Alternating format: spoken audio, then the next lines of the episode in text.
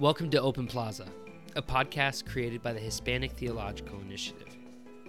Each episode, we focus on a topic that matters to you, whether you're in the field, the academy, or the clergy. My name is Stephen DiTrolio Coakley, and today we bring to you a conversation between Kay Higuera Smith and Jacqueline Hidalgo about hermeneutics in a Latinx context. For more information about today's talk, go to htiopenplaza.org.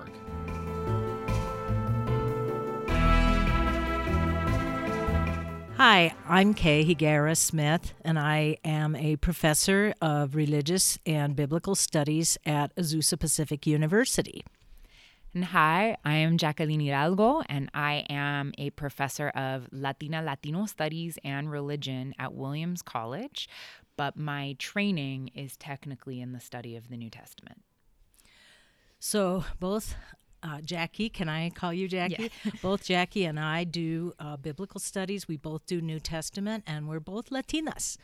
And uh, we have different experiences, but we have a lot of thoughts on this topic. So, our topic today is going to be hermeneutics, which is a really big word. And um, what do you think of it, Jackie? Yeah, I I wanted to start by saying it's not it's also not just hermeneutics. We're going to talk about Latinx hermeneutics in particular.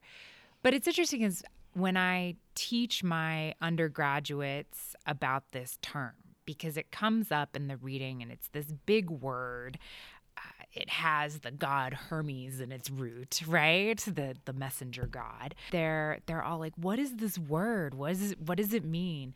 And we work through a bunch of different perspectives on it, and ultimately they're like, oh, so it's just about like how you read something. like what are your what are your ways of reading? What about you? How do you define or approach hermeneutics? Pretty much the same. I think. I mean, I just. Mm-hmm. Sort of demystify it by using the word interpretation. Mm-hmm. It's really about interpretation.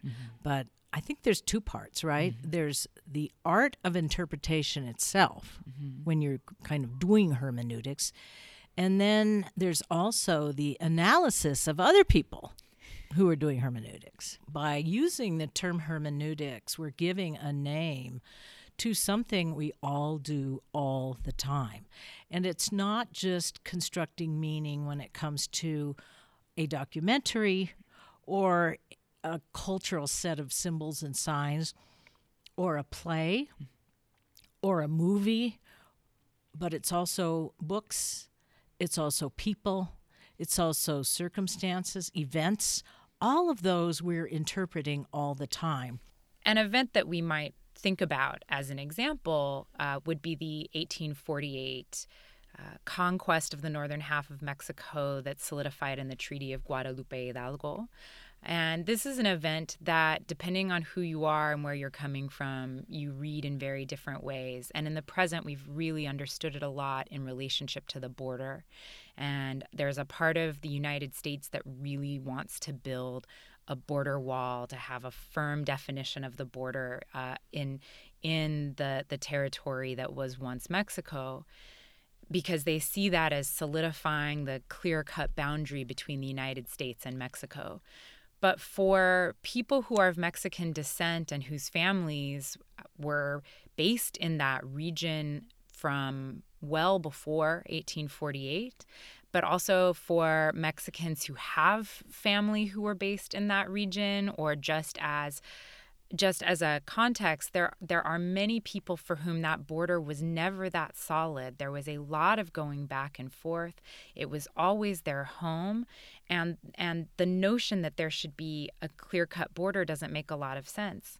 And then if you're the indigenous people none of these border disputes make any sense. A, a prime example is the Tohono O'odham nation whose reservation whose sovereign territory spans what we think of as the border between the US and Mexico and asking them to build a border wall through their territory violates notions of sovereignty that are grounded in treaties they have with the United States supposedly and violates their very notion of how they belong in that space.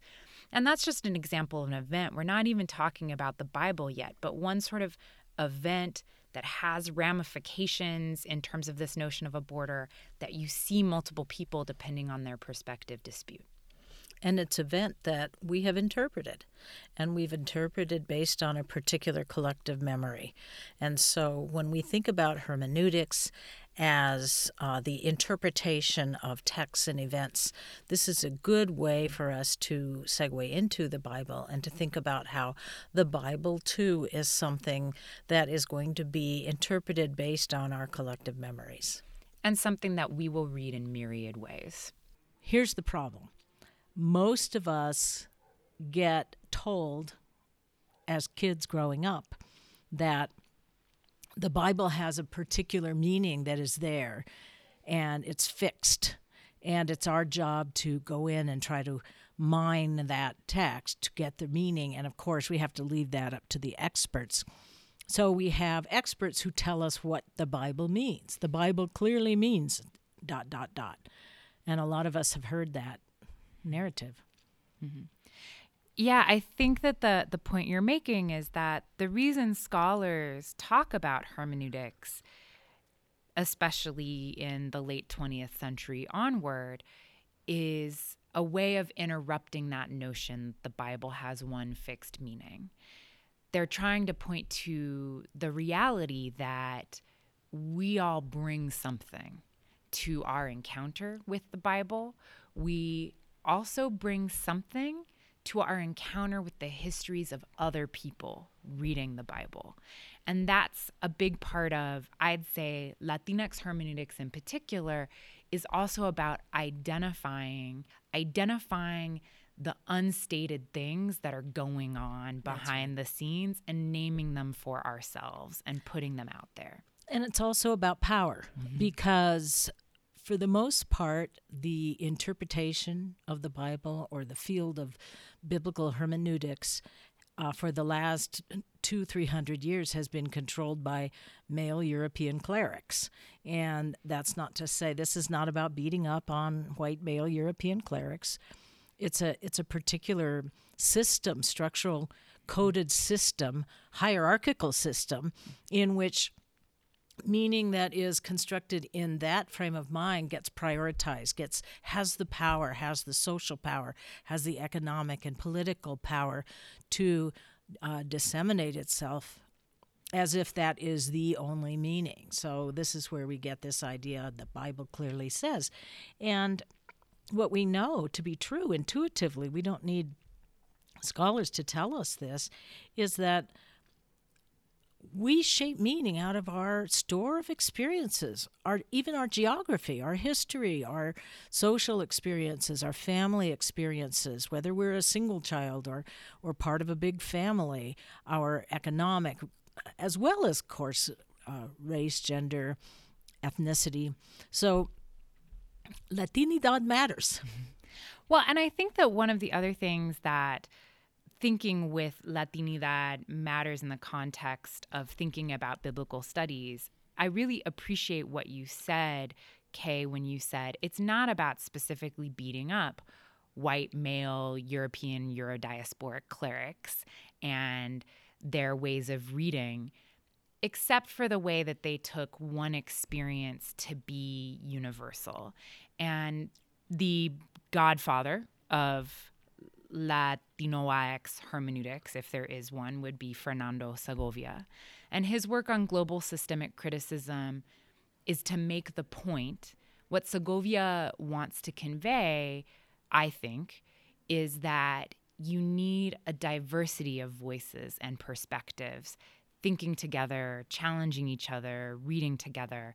And because Latinoax contexts are so inherently diverse, this sensitivity to the diversity of experiences is part of our background. It is part of who we are and part of what we bring to this discussion. And part of how we read mm-hmm. and how we do hermeneutics, how we interpret.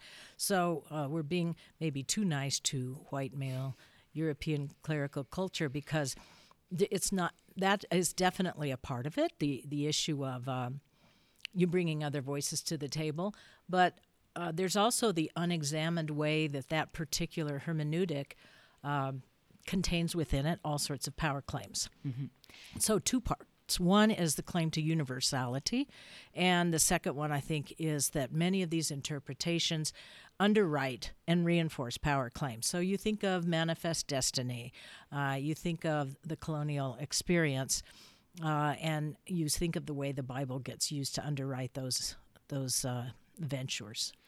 Yeah, and I think that that relates back to the point that you made very early on that hermeneutics is not only about reading the Bible, it's about pointing to the power dynamics of how other people have been reading the Bible for us and identifying those and naming them and in hopefully naming them, challenging them and changing them. So ways. I think that recognition of the power dynamics for me at least is one of the key uh, unique if you want to use that uh, elements of Latinx hermeneutics. Mm-hmm. Uh, certainly, other hermeneutics of, of oppressed groups or silenced groups share that. Mm-hmm. But in terms of its distinction from traditional mm-hmm. um, mm-hmm. dominant mm-hmm. hermeneutics, is the is the um, the interrogation of mm-hmm. power. Yeah, no, I think absolutely. And more than that, I'd push to even say the interrogation of the coloniality of power or the way power has been constructed and manifested out of histories of colonialism.